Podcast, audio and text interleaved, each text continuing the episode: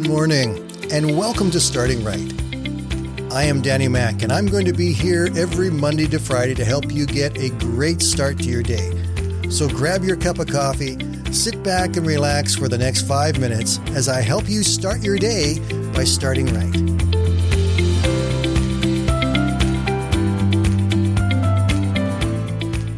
I heard a story the other day of a lady who attended a prayer meeting for the very first time. She wanted to learn some more about prayer, and she also wanted to come together with other believers and just see what God can do through praying together. So she went to the church prayer meeting. She thought there might be some teaching about prayer, there might be some other people sharing some testimonies or something like that with it. But when she got there, the leader of the prayer meeting stood up and said, Okay, here's a list of things on the board we're going to pray for, and we're going to pray now for an hour. Well, she was totally blown away, totally intimidated by that, because she had never prayed for an hour in her life and she didn't feel comfortable in knowing how to pray. But she determined to dig in. So she knelt down beside her chair and she prayed about everybody and everything she could think of and every situation she could think of. And then when she was done, she looked at her watch and exactly 12 minutes had passed. She had no idea what she was going to do for the next 48. You see, sometimes prayer can be very intimidating, but really it's not all that complicated. First of all, we need to understand that we do need to pray. Colossians chapter 4 and verse 2 tells us that we are to devote ourselves to prayer. Over in 1 Thessalonians 5:17, it tells us to pray without ceasing. And in Philippians 4 verse 6, it says, "Do not be anxious about anything, but in everything by prayer and with thanksgiving let your requests be made known to God." And the peace of God, which surpasses all understanding, will guard your hearts and your minds in Christ Jesus. We're told to pray, but often we feel uncomfortable in knowing how to. But what we need to learn is that talking to Jesus is no different than talking to anyone else. I have a story that I want to share with you today that I think will help you understand the importance of just talking to Jesus. A man's daughter had asked the local minister to come and pray with her father who was sick. When the minister arrived, he found the man laying in bed with his head propped up on two pillows and an empty chair beside the bed. The minister assumed that the old fellow had been told of his visit and said, I guess you were expecting me. The old man looked at him and says, No, who are you? Oh, I- am the new minister at your church. When I saw the empty chair, I, I thought you knew I was going to show up. Oh, yeah, uh, the chair, said the old man. Would you mind closing the door? Puzzled, the minister shut the door.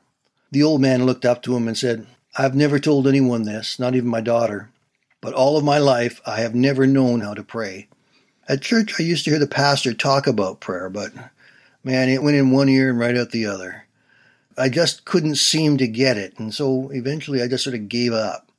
Until one day, about four years ago, my best friend said to me, he says, Joe, Prayer is just a simple matter of having a conversation with Jesus. And here's what I suggest sit down in a chair, then place an empty chair in front of you, and in faith, see Jesus on that chair. And this is not weird or spooky because Jesus promised that he would always be with us. And once you're sitting there, just speak to him in the same way you're doing with me right now. So I tried it, the old man said. And I liked it so much that I do it a couple of hours every day. I'm careful, though. If my daughter saw me talking to an empty chair, she'd either have a nervous breakdown or send me off to the funny farm. The minister was deeply moved by the story and encouraged the old man to keep doing what he was doing. Then he prayed for him, anointed him with oil, and went back to the church. Two nights later, the daughter called to tell the minister that her daddy had died that afternoon. Did he die in peace? he asked. Yes, Yes, he did. When I left the house about two o'clock, he called me over to his bedside. He told me he loved me. He kissed me on the cheek. And when I got back from the store an hour later, I found that he had died. But there's something very strange about his death, Pastor. Apparently, just before Daddy died, he leaned over and rested his head on the chair beside the bed. Now, what do you make of that, Pastor? The minister wiped a tear from his eye and said, You know, I wish we could all go like that. Prayer is not complicated. It's just talking to your best friend, Jesus. You can talk to him about anything and everything. I hope you have a great day, my friends. Take some time to just talk to Jesus like he is your best friend. And we will talk again tomorrow.